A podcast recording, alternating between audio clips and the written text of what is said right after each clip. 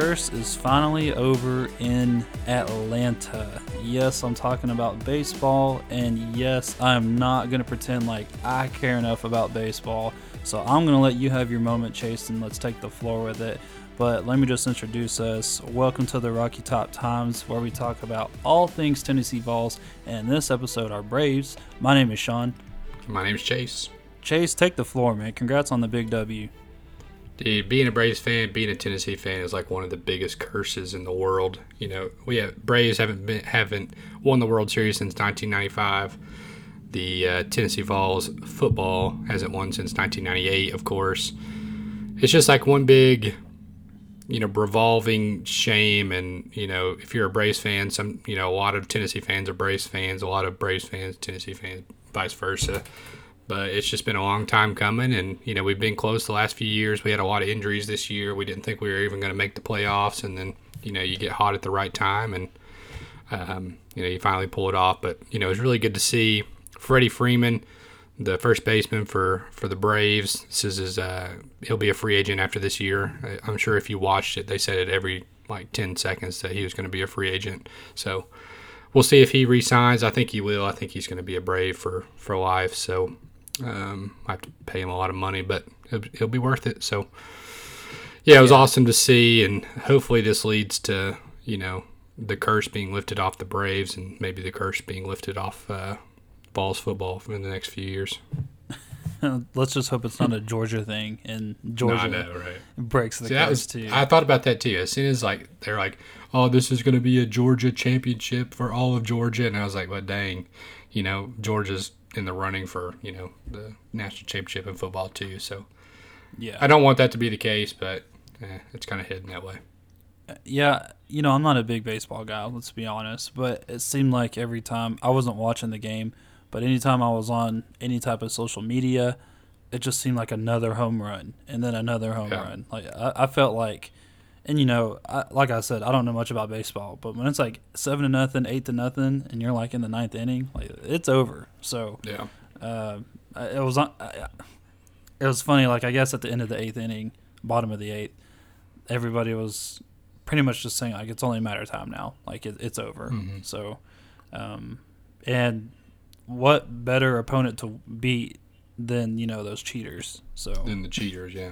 Yeah, but man, that's really cool to see. I know the Braves, I'll say this about the Braves, it brings a lot of heated rivals together. You know what I mean? Like, you know, you'll see it all the time, like with friends. You know, if someone's from Georgia and Tennessee, you know, Tennessee doesn't have a baseball team, to my knowledge. I don't think Nashville or Memphis has anybody, but. You know, but, you know, you could despise a Gator fan, despise a Georgia fan, but, you know, you guys will be cheering next to each other, cheering on the Braves and chomping on. So that's really cool to see. But, yeah, man, 1995, that you could argue that their curse was worse because that was further back than 98. So. Yeah, they went to the World Series in 1999, but they lost. And then we thought we were going to get back to the World Series last year. We were up 3-1. On the Dodgers, and the Dodgers ended up winning 3 in a row and going to the World Series, ended up winning last year. So 3-1, like the series 3-1, or like the score? The series was 3-1.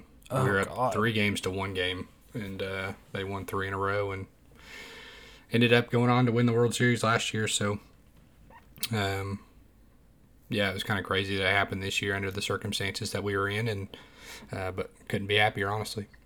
Yeah. Was it a good series as far as, like, series go? Cool. Yeah, I wish they would have taken it and won it in Atlanta, but, you know, you can always get what you want. But the parade, the World Series parade is on Friday, and I bet it's going to be insane.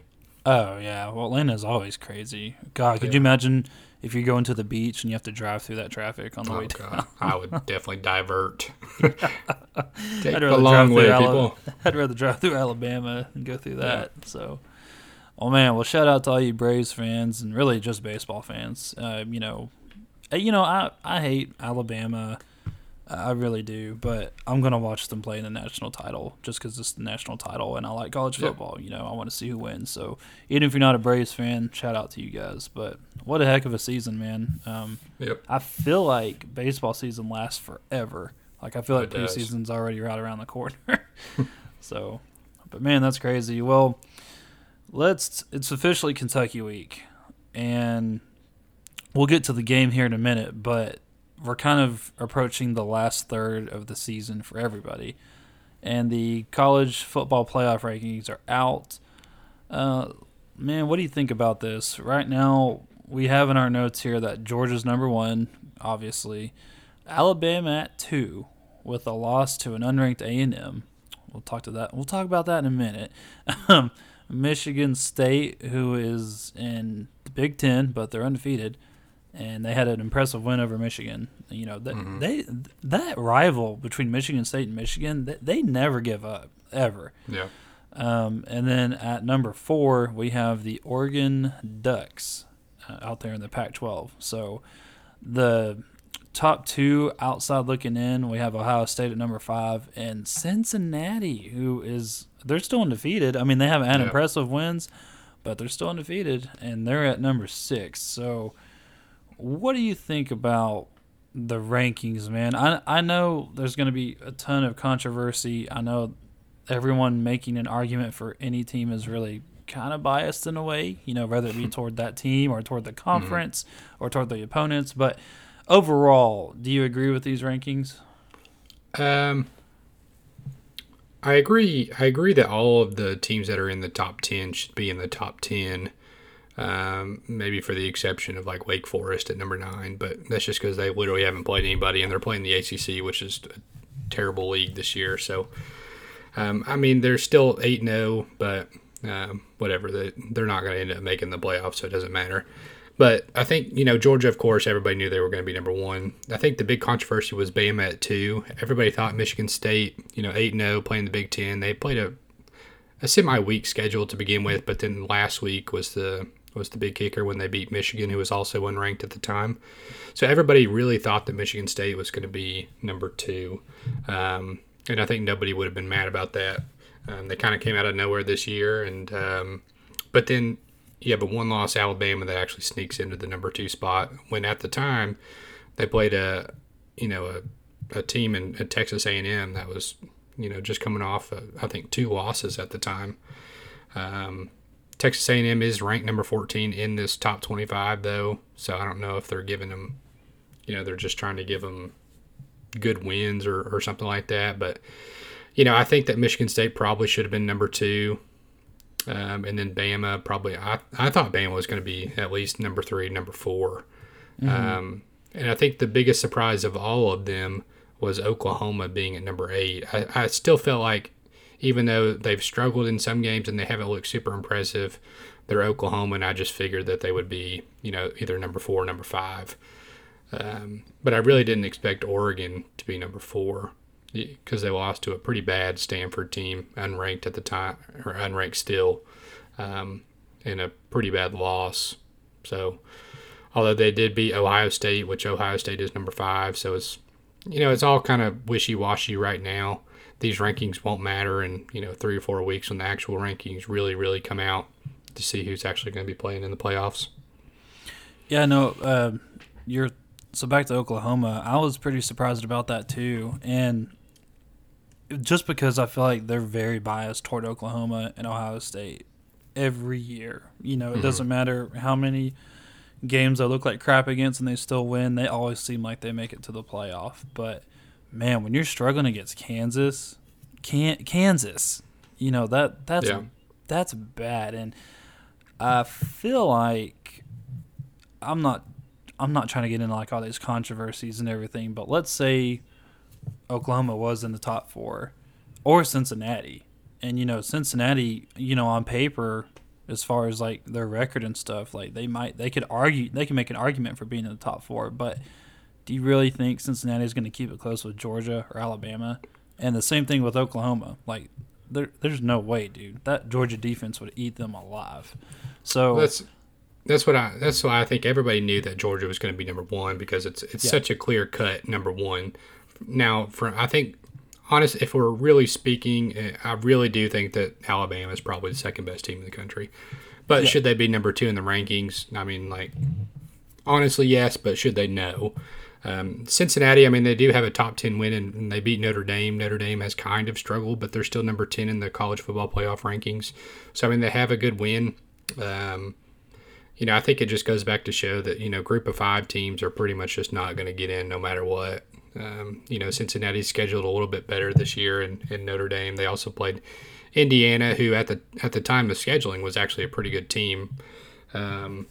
But then they've kind of struggled a lot this year, so it wasn't as good of a win. But, yeah, it doesn't look like their Cincinnati will be able to get in. You know, if they were up to, like, the number 2 or 3 spot and they won out, I mean, I think that they could have a chance to get into the playoff. But, yeah, I don't see them getting in. Yeah, I don't see Cincinnati getting in either. And, I mean, like I said, I'm not trying to be this controversy person, but let's be honest, this is all about money. I don't think a lot of people are going to tune in to see their Cincinnati Bearcats play football. That's just my opinion. When you got Alabama, Georgia, you know, Michigan State, and Oregon, I do agree with you that I think Michigan and Alabama should be flip-flopped, or Michigan State should be flip-flopped. I think Michigan State's undefeated. They had an impressive win, and they haven't lost to an unranked Texas A&M at the time. I know they're ranked now, but, yeah, that's just – Call it like it is, you know. It was. I think it was favoritism toward Bama, and yes, Bama probably is the number 2 team, but I don't think you can make that argument over Michigan State right now on paper. Yeah. You know what I mean? So, yeah. And really, I would think on paper is all that matters right now. You know, this isn't like a personal, you know, ranking or anything like that. So I don't know what else they can judge it on other than the results on paper and. You know, in their record, really. So, or really not record because Michigan State's undefeated. But you know what I'm saying. They probably just based off opponents at the time and everything. But yeah, do you think? So you don't think Oregon should be in the top 4? Do you agree with that with them there? Honestly, I would probably have Cincinnati at number 4. I don't. Yeah. I mean, I think that Oregon should be ahead of Ohio State because they played head to head. Oregon ended up winning at Ohio State, so I do think that they should be ahead of them. So both teams have one loss, even though you know Ohio State's loss technically is better since Oregon lost to Stanford. But I do think that Cincinnati has a top 10 win, and Notre Dame they have about as good of a win as anybody else in the top 10. So I think that. It should have been Georgia, Michigan State, Alabama, Cincinnati. I think a lot of people are mad about Alabama being at number 2 is because they feel like that there's, you know, Alabama's going to win the rest of the games and they're going to go to the SEC championship. And if they lose to Georgia, they're still thinking that there's a chance that they could make it to the number 4 spot. Yeah. Whether, you know, if they were number 3 or number 4 and they won out and were still at number 3 or number 4, if they lost to Georgia, then they would definitely be put out. But a lot of people are thinking that this is a way to just keep Bama in it in the event that they do end up losing to Georgia in the SEC championship, which I think Georgia's still going to beat them. Yeah, so. You're exactly right. That's why everyone, you know, everyone's making a fuss. You know, some people are making an argument, well, does it matter if Bama's 2 and Michigan State's 3? Because if it stays that way, they're just going to 2 and 3 spots play each other. You know, it doesn't really matter. And I'm like, yeah, it does matter. Down the road, like you said, if they lose to Georgia, they're still going to be in that top 4. I'm calling it right now. So, and that's assuming they do beat Georgia, or I'm sorry, that's assuming they do lose to Georgia. I think Georgia's more talented, but there is something up with Kirby Smart's in-game decision against Alabama. I don't know what – I don't know if, like, he owes Nick Saban money.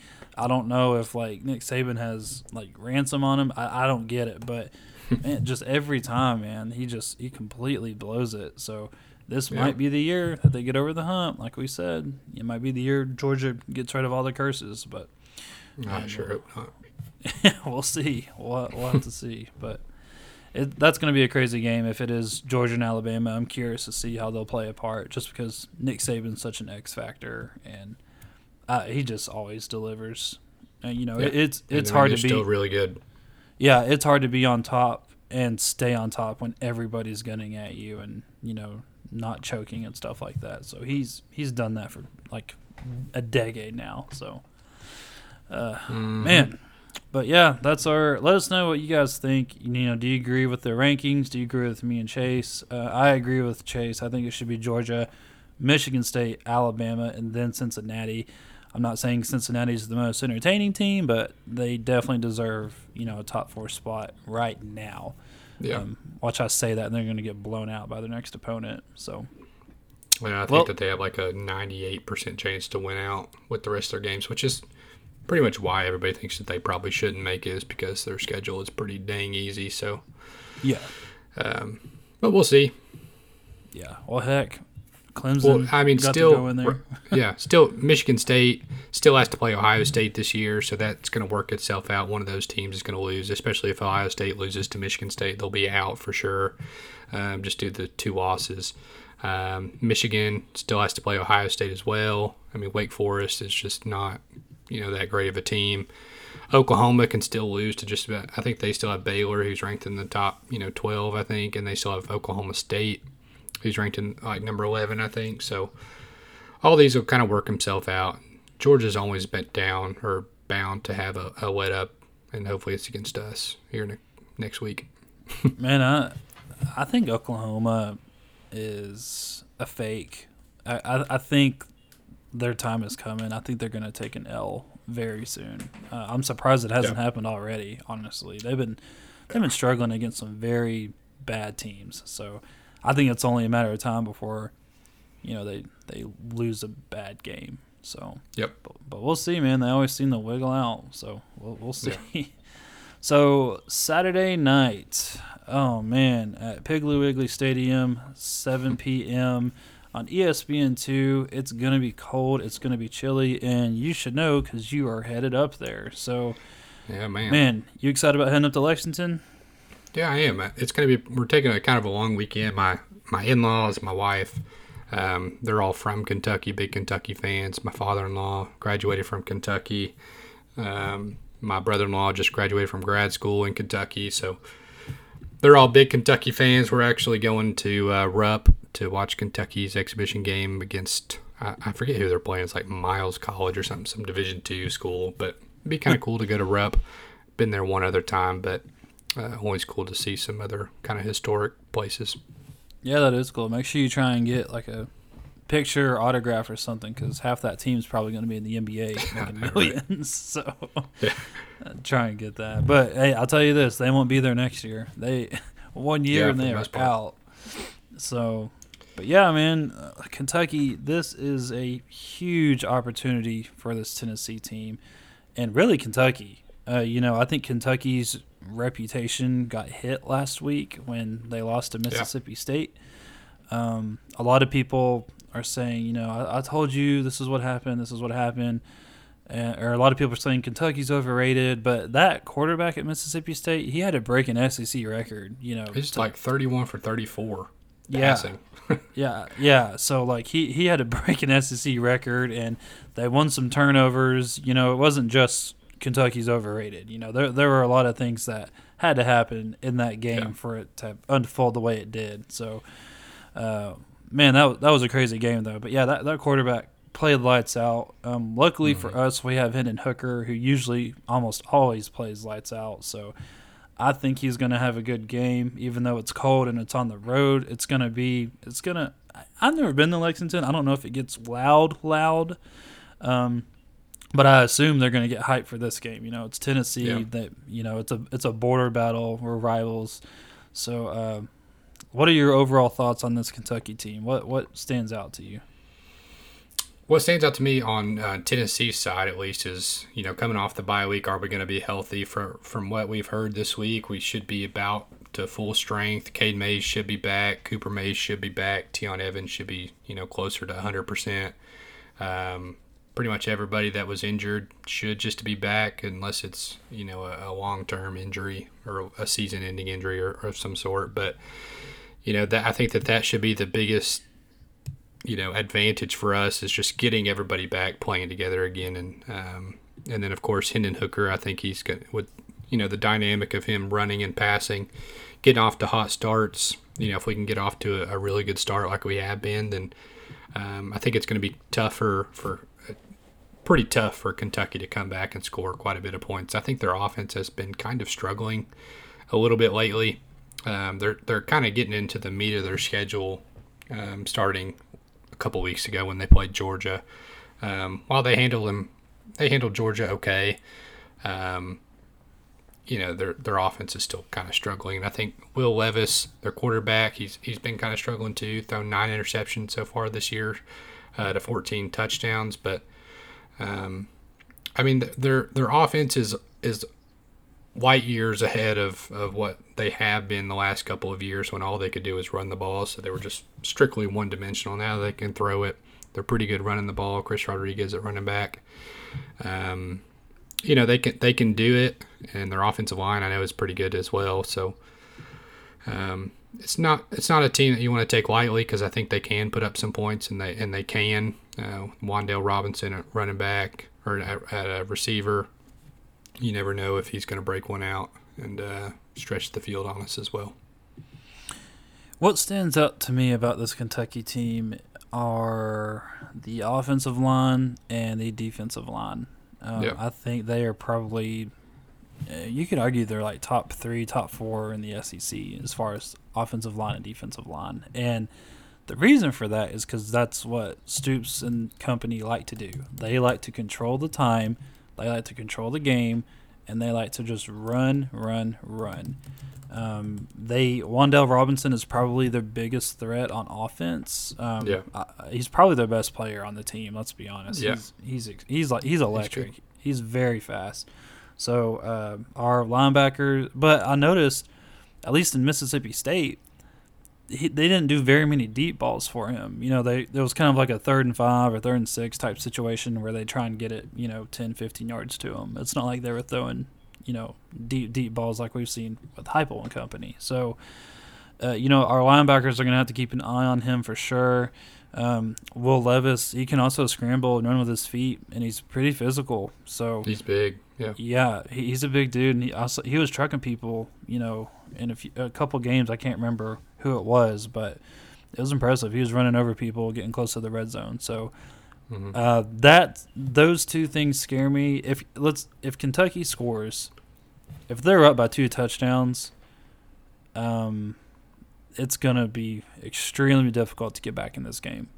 That's when Jarrett Garantano threw those 2 pick sixes, it was over. The way Kentucky just controls the game and runs the clock out, there's nothing you can do. You can't even get the ball back. So it's kind of like that friend in Mortal Kombat that just uses the same move over and over, and then they just kill you, and they're like, in your face. So not to disrespect Kentucky. And shout out to Mark Stoops. What he's done for this program, let's face it, Kentucky football, was irrelevant for almost most of my lifetime. I'm not going to tell you how old I am, but it's been most of my life I never saw Kentucky W. So he has turned this thing around. Let's just say that. And I'm honestly pretty surprised that no other program has tried to take him. A lot of people keep talking about Bob Stoops coming out of retirement. Forget that. I would take Mark Stoops right now. So he the way he's turned this program around, he's got a big name. I know it's taken some time for that program to turn around, but Kentucky's been patient. They've stuck with him, and it's paid off. I think he has a 500 record right now, and he has struggled against Tennessee. I think he's 2-6 against Tennessee, and I don't know if it's like a mental thing or what, but Kentucky's best team came to Neyland, and I know we had a Hail Mary before the half to Marquez Callaway, but they just kind of laid an egg. I think Benny Snell at the time hardly had any rushing yards, so. Yep. Kentucky, if I'm not saying I want them to, but if they want to win this game mentally, they gotta let that go. They gotta get over that hump, and maybe last year kind of gave them some confidence. So this is gonna be a crazy game. I'm pretty excited and pretty nervous to watch this game. But yeah, if their line stands out to me, and their running back Chris Rodriguez, I think. There was a stat, at least at one point in time, he led the SEC in rushing yards, so he's a big physical back. I know they got that Ali receiver and Wandale Robinson. They're probably the biggest threats, but their defense, if you're Tennessee, you got to like what you see a little bit as far as coverage, pass coverage. I think they're going to struggle. I think Mississippi State found something with that air raid offense, and they picked on it. And I think Heupel and them are going to try and do something similar because their run defense is pretty good. You know, like I said, they have a good defensive line and offensive line. So I think – and they have – is that Josh Pascal? Is he a linebacker or a defensive line? Yeah, you know, I think he's a linebacker. About? Kind of linebacker. Like yeah, so yeah. He's legit. So we're going to – if we run the ball, I think Evans is coming back. We'll get to injuries here in a minute, but – we have to establish the run to give them to get our receivers open, you know, when we fake it or, you know, read option, something. But I think if you are Tennessee, I think you want to throw the ball and throw it deep because their defensive backs, I think, have been struggling. I'm not saying they're bad by any means. I just think they've been struggling a lot compared to their rush defense and their run defense. Yeah. Yeah, I think it's a pretty evenly matched game. I do think that our offense is clicking a lot better than theirs is currently, which, you know, good offense beats good defense any day, I think, especially these days. And, you know, you can't simulate how fast we're going in practice if you're Kentucky, so that's always going to be a challenge. You know, sucking in this cold air is going to be tough, you know, whenever you're huffing and puffing over there running 3 plays a minute. So you never know how that's going to factor in, and then, you know, I mean, if these hot starts is kind of what I go back to every time. If we can get out to a hot start, it's tough for a lot of people just to come back from, you know, 14 down, especially if we're still putting up points past that. So yep. I think that's really the key is just to continue what we've been doing. Honestly, you know, Kentucky, like I said earlier, they're just now getting into the real meat of their schedule, so it's. And they had a tough loss last week. I know they can probably bounce back and play well, but, you know, even though that they're ranked number 18 in this latest college football playoff, I still think that, you know, I like our chances. Yeah, I think Kentucky is a good team right now. They're, like I said, their trenches on both sides are really good, but if you're Tennessee – you're a Tennessee fan, I think you have to like the matchup just based on our offense, based on the tempo. Depth is another thing that kind of worries me. I think the bye week came at a great time for our players to heal and get some rest. They were banged up, and we'll get to the injury report and stuff like that here in a minute. But, yeah, colder weather could be a factor too. You know, if like you said, if you're huffing and puffing and breathing in that thin, cold air, and if you're a lineman that's like 300 pounds – you know, you might want to take a breather, and we don't have that many people that can sub, you know. So it's going to be interesting to see, you know, just how cold it is. So we have here that the high is 57, and then the low is 33. And, guys, I don't know if you know this, but 32 is freezing. So we'll see. Newsflash. Newsflash, 32 degrees, it's ice. So we'll see how that is, man. But go ahead. I feel like that's always when I know – whenever it's becoming winter is whenever we play Kentucky because it's always frigid outside. We've never played a game against Kentucky when it's, you know, kind of warm. Yeah. Well, it's always November though, right? Like usually it's almost always usually November. Yeah.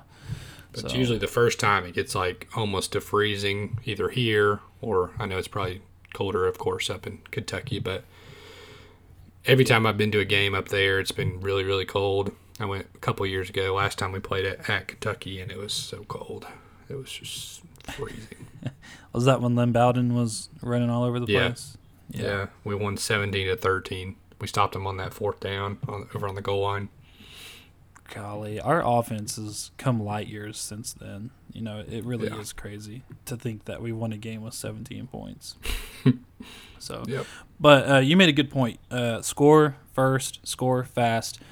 Because, you know, Kentucky likes to control the game, and if they have to score in a hurry, it's not going to go well. If they have to press, I think that was kind of what happened against Mississippi State. They got down, you know, by 14 or so when they started pressing. That's when, you know, Chris Rodriguez had a few fumbles. He had like a couple fumbles in a row. And then I think Levis threw an interception or two, I think. I don't know that for sure.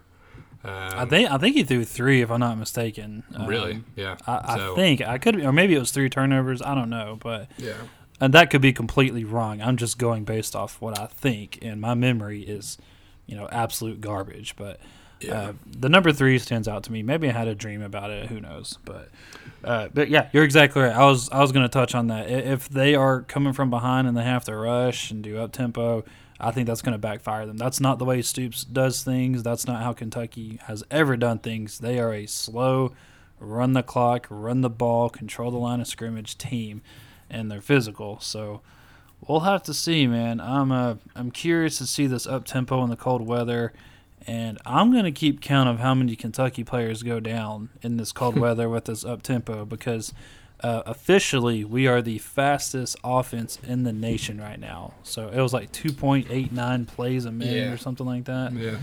So that's pretty damn impressive, guys. So if we're doing that in 33 degrees, golly, I hope our quarterback doesn't freeze his lungs out. So, but people forget, but when Kentucky played Virginia Tech in the Belk Bowl, Hendon Hooker was their quarterback.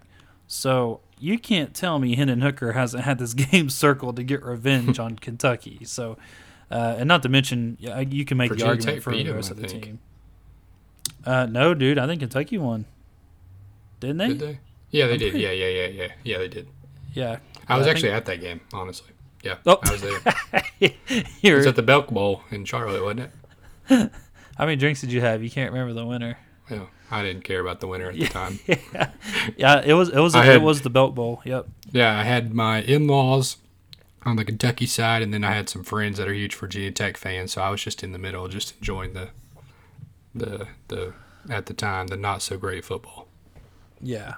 That's awesome though, man. Going to a bowl game and stuff like that. It was a beautiful day. I remember watching it on TV. Yeah. It was kind of like in the middle of the day, like noon or something like that. So Charlotte's fun.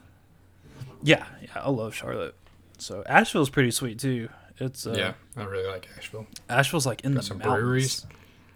Yeah, we were trying to go to, since we're going up to Kentucky, we're going to try to stop in like the Bourbon Trail and stuff like that. But a lot of the like tours and tastings and stuff like that are booked up already. We stopped in Asheville. Unfortunately. We stopped in Asheville on the way back from the beach from South Carolina, and we went from, like, really nice beach weather to freezing in the mountains. Like, I didn't realize it was in the mountains. Like, you're up there in Asheville. So no wonder they have all those breweries, man. You got to stay warm. It's freezing up there. So, but, man, so let's get to the injury report. This is one complaint I have about Heupel. He does not give, two craps about updating people on the injury report. I don't know if he just doesn't do. I don't even know if he talks to the doctors or anything or the physicians. I think he just does whatever he wants, and he's running offensive plays every minute. But he doesn't give anything away. The only thing he said literally was everybody should be healthy enough to play, kind of along those lines. I forgot how he worded it. Like everyone's moving, looking like they might get an opportunity. Which, like, what kind of crap is that? You could say the same for any football player in America right now. You could say the same for any walk-on. So, if Evans is healthy, if Cade Mays is healthy, and Cooper Mays, I think he was banged up some. Mm-hmm. I think you gotta like our chances. I know Kentucky's favored. Last time I checked, I think they were favored by what, 2 or something like that? Not anymore. It's even. It's even now? It's a pick'em game, yeah. So, phew. So, at least on ESPN it is. That's surprising because usually they want Tennessee to lose. So the over-under is 56.5. 56? I'll tell you my score predictions at the end, but I could see something like that, man. I really could. I think Hendon Hooker is going to have a hell of a game. I really do. Like, this is... We've had a bye week. We've had a chance to regroup. We've had an extra week of preparation for Kentucky. I think Hendon Hooker is going to ball out, and I think Tiyon Evans is going to ball out. You got to remember, he's been out. He's been injured. I think he's eager to get out there and, remind us how good he is. And Jabari Small will feed off of that. I expect a big game from our receivers just because Kentucky's rush defense is good, like I mentioned earlier. So I think our receivers and maybe even our tight ends are going to have a really big game. Mm-hmm. So, what do you think, man? Do you kind of agree along those lines? Yeah, I think like I said earlier, good offense beats good defense. I mean, we know exactly what we're doing. Our offenses have been clicking lately. Hooker's been playing out of his mind for the last few weeks, and I don't see any reason why it would not continue. It's a big game going on the road. We haven't gone on the road very much this year so far, so we'll see what happens. Yeah, and you gotta like that composure from Hendon Hooker. He's a veteran at this. He didn't really struggle that much at Alabama. I know he threw the pick, but that was really just like a miscommunication thing. And he played good for a little bit at Florida. I know Florida came back in the second half. And speaking of Florida, I think that's probably Kentucky's most impressive. I'm not going to talk about Dan Mullen yet. I guess we will here in a little bit, but I think that's probably Kentucky's most impressive win. I know they beat LSU, but I don't think LSU is not your typical LSU team. No. I mean, Ed Orgeron is leaving at the end of the year, and shout out to Kentucky. They did beat them, but Florida, in my opinion, was a more impressive win, and I've noticed a trend in the SEC. Really, I guess in any game, but turnovers are huge, and Florida had so many penalties against Kentucky. They were moving backwards, and they just were not looking good. But I think if you're Kentucky, you have to be nervous about turnovers. They are dead last in the nation in the turnover margin. So our defense has been creating some turnovers lately, and you got to like that if you're Tennessee. Yeah. I mean, the more possessions we have, the more opportunities we get to score, the less opportunities they have to score. So if we don't turn the ball over at least, more than they do, then I see it playing into our hands. And then our defense as well has to be ready to make opportunities to get strip sacks. Chris Rodriguez has had kind of a fumble problem, so you got to be able to look for those and try to get the ball out, and then interceptions as well. It's been kind of a problem. So, hopefully we can cause some turnovers. Hopefully we can, play fast. Hopefully we can score early. All these things that'll really play into our favor and not make us have to come from behind in a situation in which, Kroger Field has been a little more rowdier than normal probably this year. But we'll see what happens. I love those odds, with the turnovers. I think our linebackers are going to do a good job, and our rush defense has been really well. And don't forget the tackles for loss. We are really good at tackling in the backfield, and if you're a run-heavy team like they are, that's a really good matchup if you're Tennessee. Yeah, we just got to stay healthy, and we can't get gassed. So. Hopefully they can bring some oxygen tanks and, those little bean bags where they warm their hands in. Do whatever you got to do to stay warm and stay fresh. So it's going to be a crazy game, man. I love the rival games, honestly. So I said before the season, and I'll say it again, I just want to be competitive in games that we're supposed to be competitive in, and that's all I want for Kentucky. You can talk about how we've dominated this series and all this, but after what happened last year, I just want to be competitive. That 34-7 or whatever it was, that was awful. It was bad. So at Neyland, so I just want to be competitive in these games, man. And I want to see our players get hype. I want to see them, just do their best. God, I sound like a freaking dad, but I do. I just want to see them have a good time. I just want to see them have fun. Everybody, I want to see sportsmanship everywhere. So, and I'll bring the juice boxes after the game. Yeah, the high C's and the orange slices. So, what do you think? You want to go ahead and do predictions? Yeah, but you have to go first because I'm still thinking. All right, I'll be more than happy to go first. And I promise you, I'm not trying to hate on Kentucky. I'm really not. They are impressive. They're probably going to finish second in the East, really. If I had to guess. So, or maybe third. I don't know. We'll see.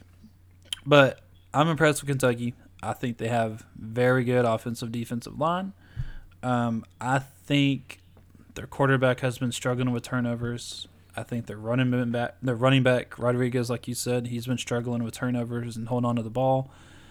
I'm not confident in their secondary. You know, I don't think their defensive backs or their safeties are anything special. And I think this is a bad matchup if you're a Kentucky fan. So, and it's strictly just because the way Josh Heupel's offense is. You know, that's not a good combo. Not saying they're bad, it's just the combo is not good. I think Heupel is going to call a really good game, like he has pretty much every game this year. I think the receivers are going to have to get involved. I think our running backs are going to have to get involved, and I wouldn't be surprised to see a lot of play action. You know, I think you'll pretty much have to do that most of the time because, you know, they have a good linebacker core, so you need to try and get them out of place, take advantage of that, and get the tight ends involved.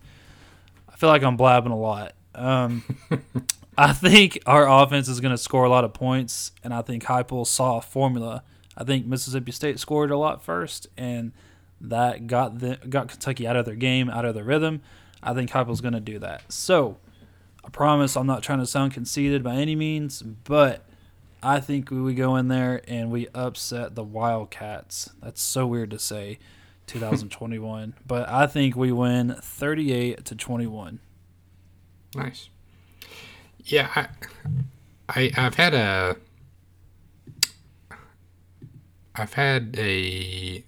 trying to think, I guess is what I'm trying to say, of different scenarios of how this could play out. And every scenario that I have, I just can't see that Kentucky would end up scoring more than we can. But I don't think it's going to be a blowout for some reason. I feel like that, you know, while it's not a super great environment there in Lexington, I think it'll be, you know, one of the harder road games that we probably had to play so far. I think we only played at Missouri. We played at Bama, which is probably not the greatest. They always win there, so they're never having to be loud. We did play at Florida, so this is probably the second best road game that we've had to play this year. So it's going to be cold with the weather, but I still think that we're going to score a decent amount of points. So I'm going to do Tennessee wins, let's say, 28-21. 28-21? Yeah. Yeah, so you're going with the under because wasn't it 56? Yeah, I think, you know, it's kind of the same situation with Ole Miss. You know, 31-28, two high-powered offenses at that time. You know, I feel like it, honestly, the way that Kentucky's offense has been going, I mean, they haven't really impressed me with any kind of decent defenses that they played. And, I mean, Mississippi State is not a great defense by any means, and they only scored 13 points. So, yeah. Which is the same amount that they scored against Georgia. So, yeah, I mean, I don't know. Kentucky's a difficult team to read because, you know, they haven't played a team like our offense. They haven't had to play that fast against anybody. They haven't played Ole Miss. They haven't played really anybody that can play up to our speed with our efficiency as well. So, yeah. You know, it's kind of a difficult situation to pick, but I still think that they're going to come out wanting to play better than they did last week, and I think they'll put up a good fight. I think that it'll be, you know, 28-14 going into like the fourth, and they may score in garbage time or something like that to make it look a little closer. Yeah, yeah. And let me just say, my 38-21 prediction, that's assuming Heupel goes out and plays this, you know, gets ahead early, and, you know, I think, and assuming we get some turnovers because they are the worst, you know, in the nation, not conference, but nation in turnovers. So I think we take advantage of some turnovers. It'd be really great to get some free cookies. So if Alante Taylor is listening, you know, get you a pick six, you know, but you know what I mean? I think we're going to get at least two turnovers, and I think we're going to, you know, take advantage of them. You know, we're actually really good at getting a turnover into a play. So I think they're going to get them involved. But I would not be shocked if Kentucky ended up winning. You know, they are ranked ahead of us. It's a night game at Lexington. Just because my score is 38-21 that doesn't mean I'm very confident in this game. That's just a matchup nightmare, in my opinion, for Kentucky. I think if our receivers can get open, if Hooker has time to throw it, and if we can get some turnovers, which it's on paper it looks like we should get turnovers. On paper we should win this game, but that's why you play the beautiful game, you know. But that's just going with how I think the game's going to play out. I think they're going to get ahead early and get some turnovers. So, but if all that doesn't happen and Kentucky scores, if they're up by 2 or 3 touchdowns, it's going to be a long night because they're going to run that clock to 0, 0, 0 as fast as they can. So our defense will have to step up at night, on the road, in cold weather, while depth is already really thin. So it's gonna be an interesting turnout, man. Whoever gets ahead first has great odds. So it'll be interesting to see, man. I don't know. Do you have any crazy predictions you want to throw out there? Like so and so has 2 touchdowns, or so and so throws for 500 yards. Well, I think the trend that's kind of been going on is Javonte Payton's. He pretty much has a phenomenal first quarter, and then you don't hear from him for the rest of the game. So I'm going to stick with that and say that maybe he gets this bowl, but he could have 2 touchdowns in the first quarter, and then he doesn't have another catch. Yeah, they do that. Like they go to Peyton first, and then they go to Tillman later. Yeah. So and then they start the little bubble passes, screen passes after that, and then. I don't know if that's just to widen the field out a little bit, make them think that they got to cover the full field, which is kind of what Heupel's offense does. You kind of spread them out. You make them think we're going to go deep a lot by taking a lot of deep shots, and then you have little under routes and little bubble screens and just normal screens with the running back, and there's nobody there to stop them. Something tells me Javonte Payton's going to have a good game, but something tells me, I don't know what it is. It's just my gut feeling.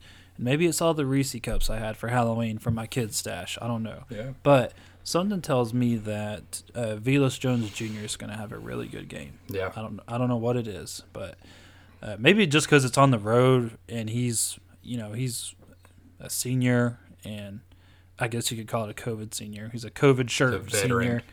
Yeah.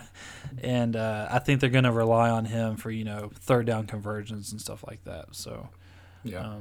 I'm excited, man. I'm excited for this matchup. It's nights like this, man, that I really like. And win or lose, man, like I said, I just want to freaking compete because we didn't see that any of our 3-win season last year. So I'm excited to see this game, man, and we'll see how it goes. So, but how long of a drive is that? Like a 5-hour drive or something like that, or 4-hour drive from here? It's like 2.5.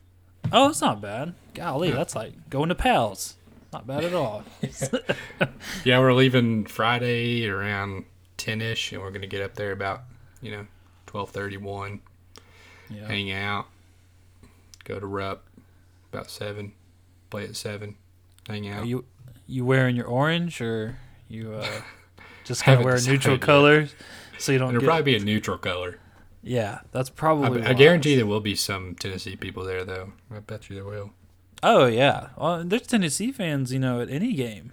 Whenever we went to Oklahoma a few years ago, there were Tennessee fans. So that's crazy, man. We always travel well, especially in the bowl games. Mm-hmm. If it's a Florida bowl. Oh yeah, bowl games. Yeah. Yeah, I'd love to get down to Florida and play a Florida bowl, but that would be really. They came out with bowl predictions this week, and I saw one. We were playing Minnesota. The Gophers? Old PJ Fleck himself coming down to Nashville for the I don't remember Music what it was, City? Yeah, that's it. And then one of them had us playing somebody in the Belk Bowl. I forget who it was. The Belk Bowl. I've seen some predictions where we play Clemson. And, they change every week, so I don't even know why they do bowl predictions. No. They're never right. No, they're not. I love the bowl season, man. It's really cool to see those matchups and stuff. So, I used to love the Music City Bowl until 2016. whenever we had to settle for the freaking Music City Bowl because we couldn't get anything, we couldn't get crap done with Butch Jones. So now it just leaves a bad taste in my mouth, man. And I try not to look in the rearview, but my God, dude, like the Music City Bowl, you know, what the, as loaded as that team was, it drives me nuts. So, and we ended up, I think we played Nebraska that year too. That was awful. At least Derek Barnett broke the rushing, the sack record. Yeah. Did you see that, speaking of Nashville, did you see that Vanderbilt is trying to get people to, like, rename their, or, like, buy in to rename their stadium? So, I did see that, and I'm going to go ahead and say this. We can make fun of Kroger Field all we want, but I think it's only a matter of time before every stadium is like that. Like, they're all going to sell out for money, man. That's all it's about. Get some money. So I think it's going to end up, because you know Dollar General's headquarters is in Nashville. Yeah, the Dollar General Field. Jesus Christ, the Dollar Tree Stadium. I have this joke where if it's like a crappier version of something, I always call it the Great Value version. That literally is going to be the Great Value Stadium. My God. So Dollar General. That would be hilarious. Oh, man. In college, man, I hit up the Dollar Tree every time. The Dollar General, not everything's a dollar. But if you go to the Dollar Tree, every freaking thing is straight up 100. So I was very thankful for the Dollar Tree. I saw somebody on Vol Twitter say that they would pay them, like, the tweet, I don't remember who it was, so sorry I can't give you credit, but they're like, I'll give you $13 if somebody names it Neyland West. Yeah, Neyland West. We should. I thought about reaching out to him, the Rocky Top Times Stadium. So that would be hilarious. Go Big Orange or something. Yeah, I'm surprised that hasn't been approached. You know, because UT's got some powerful alumni, you know, out in Nashville that are thriving. So, I'm sure Vanderbilt does too, but they just don't care about football. No, they're all making millions doing surgery and saving lives. Vanderbilt Law and Vanderbilt Medical School. So. Mm-hmm. But, man, what a crazy opportunity for this program. Do you think if we lose this game, do you think the fan base is going to be hesitant on this new coaching staff, or do you think they've kind of proved themselves a little bit so far? What do you think? I don't know. I think it just kind of depends on how if we get blown out or if it's close and competitive. Yeah, I think that definitely would matter, but I guess what I'm trying to say is like how in the know you are about Tennessee, like currently. Like if you're just a fair weather fan that assumes that we're going to beat Kentucky without actually knowing anything about them, then I think you could, you know, hear some, you know, some negative things. But I think a lot of people, you know, they see what Kentucky can do, and they've seen that, you know, they're 6-2 this year. They beat Florida. They're a respectable team. So, you know, I don't think it would be the end of the world for us when a lot of people were assuming we're going to win, you know, 4 games. So, you know, if we can beat Kentucky, I think we'll definitely get to 7 wins, I think. You know, if we lose to Vanderbilt or Southern or South Alabama, I think we can question them. And this, you know, at the beginning of the season, really preseason, this was one of those toss-up games. You know, at the time it was Missouri and South Carolina. And that's a joke now. And now Kentucky. So I think Kentucky was like it was a toss-up game for us, but I feel like a lot of people just penciled it in as a loss, like national media-wise. Yeah. Oh, absolutely. They'll like always They thought Kentucky was like a top 10 team at the time, and they were turning the corner, of course, and all this and that. Well, I think that they're going to have a solid year, of course. They're 6-2. I think we're definitely the toughest remaining game on their schedule, so they could go 9-3, 10-2 if they beat us. But their schedule is pretty weak, honestly. Yeah, their schedule's weak. They've had a lot of home games, too. I feel like they've only played like maybe 2 away games or something. Yeah. So they haven't played many really games. They had a really close game against Missouri. They beat Missouri by 7. They beat South Carolina by 7. So that's what I mean. I think it's just. I think there's definitely a chance where the offense could put up a lot of points, or, you know, at least beat them. Honestly. Golly, if only the transitive property could work in college football. Yeah. Like if you go by the transitive property, we should destroy Kentucky, but that's just not how it works. But yeah. You're right. They barely beat Missouri, but they did beat Florida. How the heck does that happen? So, and they beat LSU has some talent. I know that they're not great, but they kind of manhandled LSU. So if Will Levis plays like he did against LSU, they could give us some fits. Yeah. You're absolutely right. I guess that's the question of any football game. Who is going to show up? How are they going to perform? Are they going to perform like they can, or are they going to struggle? So if I guess my prediction is going in as Kentucky's going to struggle with turnovers, and they're going to struggle with pass coverage, and Tennessee's going to take advantage of that. That's where I got my 38-21. But who knows, man? It's they could come and play lights out, or Tennessee could score more, or Kentucky could blow us out.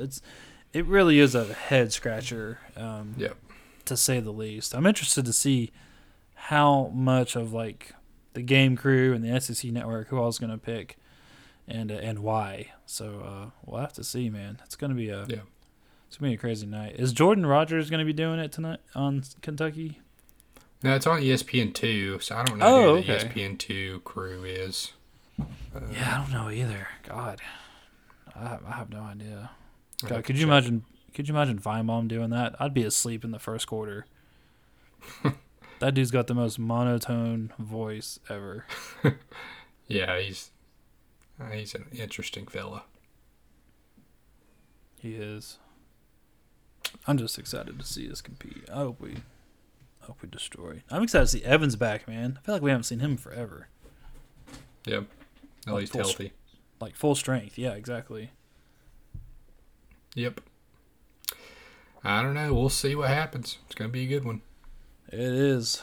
Well, anything else you want to add on here before we hop off? I think I'm good. Oh, I got to ask so our listeners know, our co-host Chase here loves his cat.